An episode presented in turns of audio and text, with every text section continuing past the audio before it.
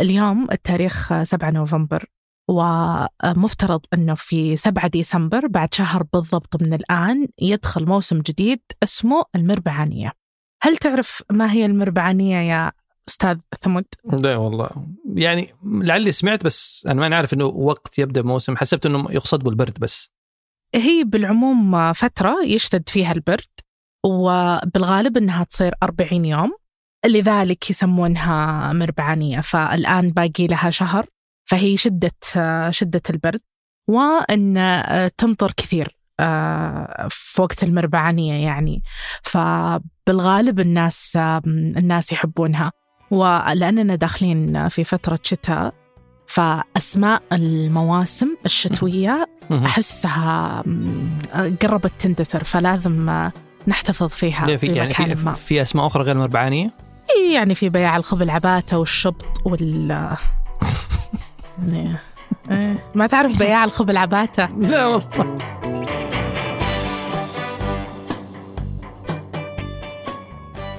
هذا بودكاست الفجر من ثمانية بودكاست فجر كل يوم نسرد لكم فيه سياق الأخبار اللي تهمكم.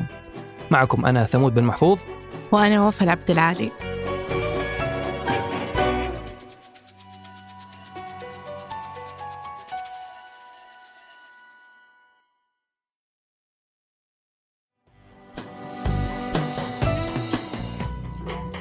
قبل سبع شهور وتحديدا في مارس 2023 أعلنت المفوضية الأوروبية عن تقديم مقترح لتنظيم صناعة الأدوية في القارة.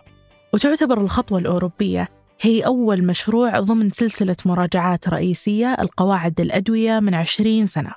وتبنى الاتحاد الأوروبي هالخطوة عشان يقدرون المرضى أنهم يحصلون على الأدوية بسرعة أكبر وفي جميع الدول الأوروبية. وجت هالخطوة بعد انتقادات وتحذيرات حادة من شركات الأدوية من أن دول العالم تتقدم في القطاع بشكل أكبر بسبب المرونة في القوانين. فالرئيس التنفيذي لشركة الأدوية الدنماركية نوفو نوردسك قال في تصريحات أن أوروبا بتخسر قدام دول مثل أمريكا واليابان في الأبحاث والتجارب والعلاجات الطبية الجديدة إذا ما تغيرت هالمسودة. وقطاع الأدوية في أوروبا بيعاني بشكل كبير. وعشان كذا بدأت شركات أوروبية تتجه لخارج أوروبا بحيث أنها تواكب التطورات في قطاع البحث والتطوير. وفي هالأسبوع أشار تقرير أن أوروبا خسرت ربع الاستثمار العالمي في البحث والتطوير في قطاع الأدوية في العقدين الأخيرين بحسب تقرير صادر عن الاتحاد الأوروبي للصناعات والجمعيات الصيدلانية. والتقرير يقول أن حصة الصين راح ترتفع من 2% إلى 17% خلال العشرين سنة القادمة. والصين صارت في آخر عشرين سنة قوة عالمية في تصنيع الدواء وسمحت تشريعاتها البيئية المرنة والعمالة الأرخص بالسيطرة على قطاع التصنيع الدوائي. وهو الشيء اللي منحها سيطرة ونفوذ على منافسينها الأوروبيين. وتعتبر الصين منتج رئيسي للأدوية خاصة المضادات الحيوية اللي صارت تستخدم بشكل روتيني في المستشفيات وصارت تصدرها بشكل كبير إلى الدول في آسيا. فالصين حاليا تحتل الصدارة في هالجانب. بسبب امتلاكها المكونات الرئيسية اللي تدخل في صناعة البنسلين الخاص بمرضى السكري وأدوية ثانية.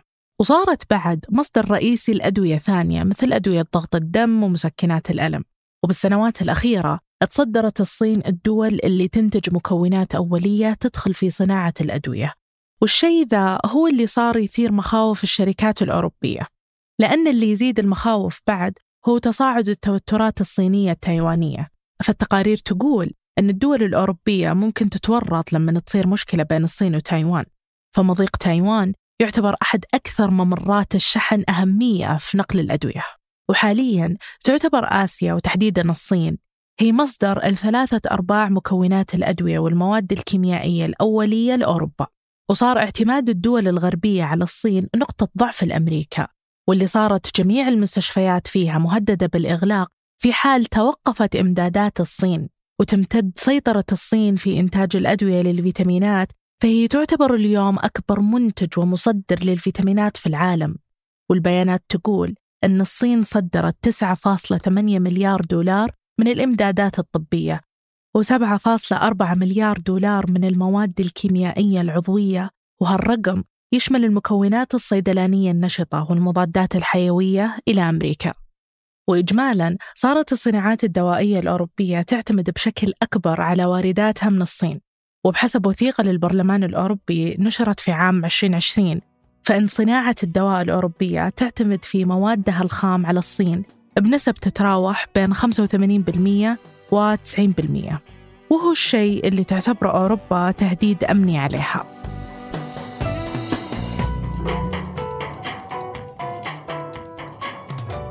وقبل ننهي الحلقة هذه أخبار على السريع.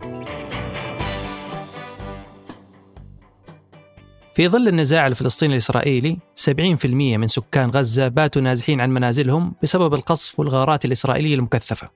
فقطاع غزة قصف بألف طن من المتفجرات بمتوسط 82 طن لكل كيلومتر مربع.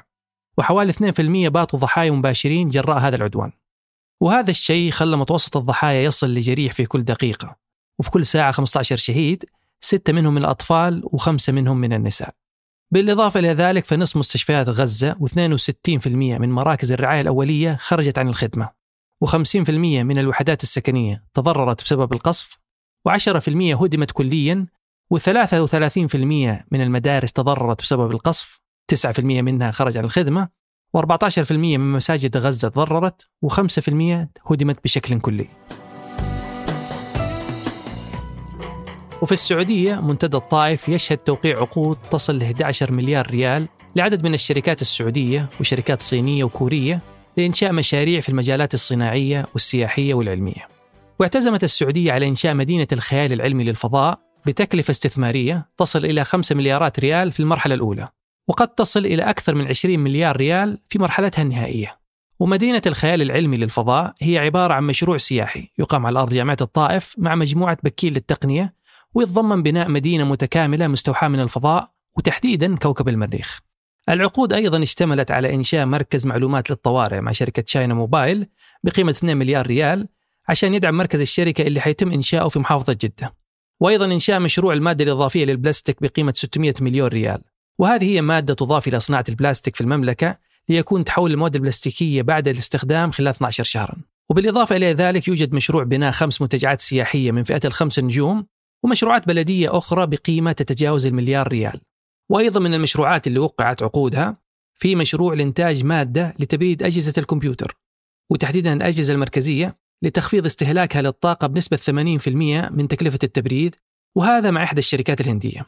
إضافة إلى إنشاء شركة سعودية للورد ومنتجاته ومستحضرات التجميل.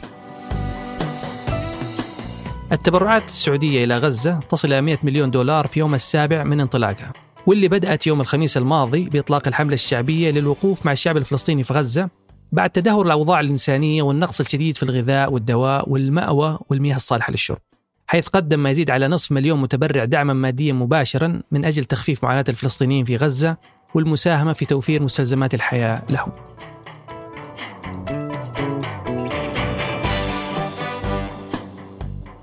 أنتج هذه الحلقة تركي البلوشي وريناد العيسى وقدمتها أنا وفاء عبد العالي. وأنا ثمود بن محفوظ. وحررها محمود أبو ندى. نشوفكم بكرة الفجر.